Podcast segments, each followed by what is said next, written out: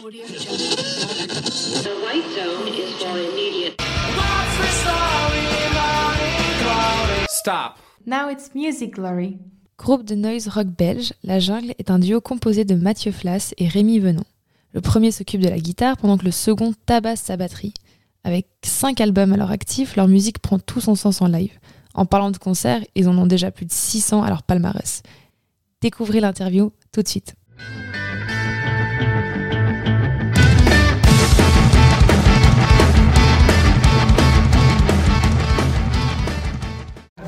Alors ma première question pour vous, c'est euh, simplement de vous présenter et de dire ce que vous faites dans le groupe pour nos auditeurs et auditrices.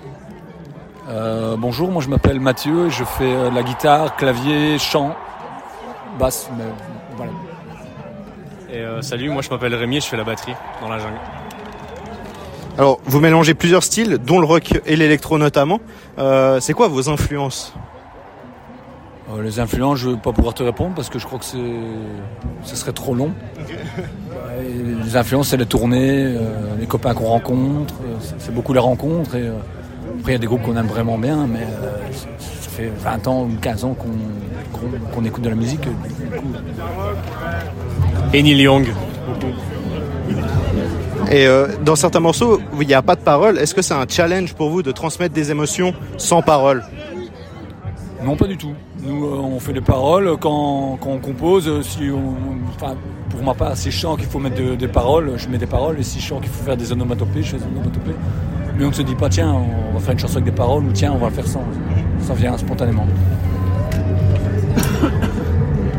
Euh, Votre dernier album, Blurry Landscapes, il est sorti en juin dernier. Euh, Qu'est-ce que vous pouvez nous dire sur les thèmes et la composition de l'album? On a, euh, on a composé la- la- l'album en, en partenariat avec des artistes de l'art brut, où on, allait rencontrer dans des centres ou euh, chez eux les, artistes comme André Robillard. euh, et euh, on leur après la rencontre, on allait composer un morceau, et puis on revenait vers eux avec le morceau enregistré en démo. Ils écoutaient le morceau et eux, ils devaient, ils devaient enfin s'ils le voulaient, faire un dessin ou une peinture ou de l'art visuel au format carré peu importe la taille, pour pouvoir être dans la pochette. Et, euh, et après, ils redonnaient ou pas le nom de- du morceau. Donc voilà, c'est un album avec 11 nouveaux morceaux.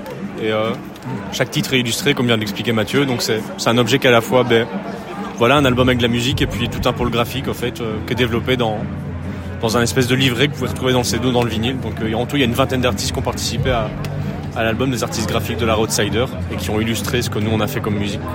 Voilà. Et ben justement, je voulais parler justement de vos pochettes d'albums. Est-ce que l'art, c'est quelque chose qui vous intéresse beaucoup? L'art euh, graphique, la peinture ou quoi?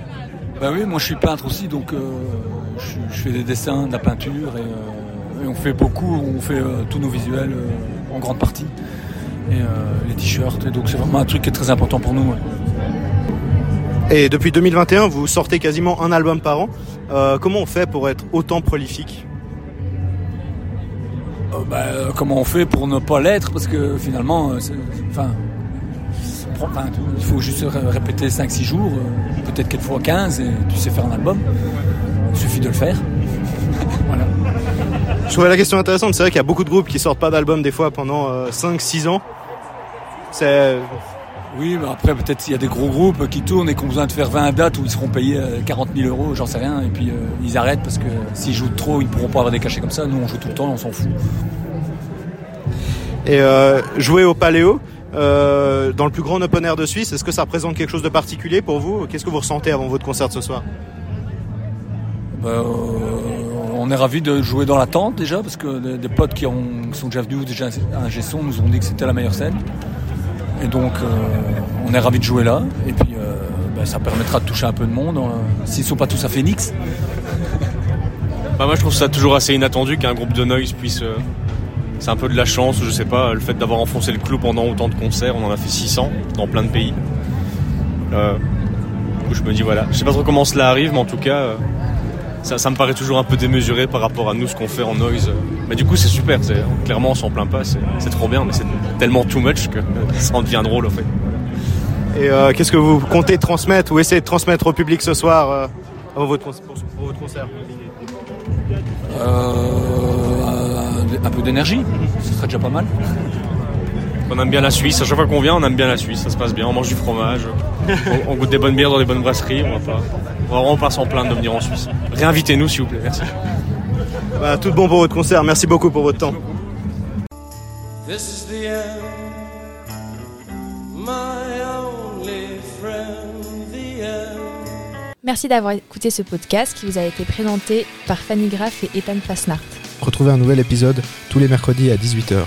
Suivez-nous sur nos réseaux sociaux Instagram et TikTok et Facebook à wts.musicglory.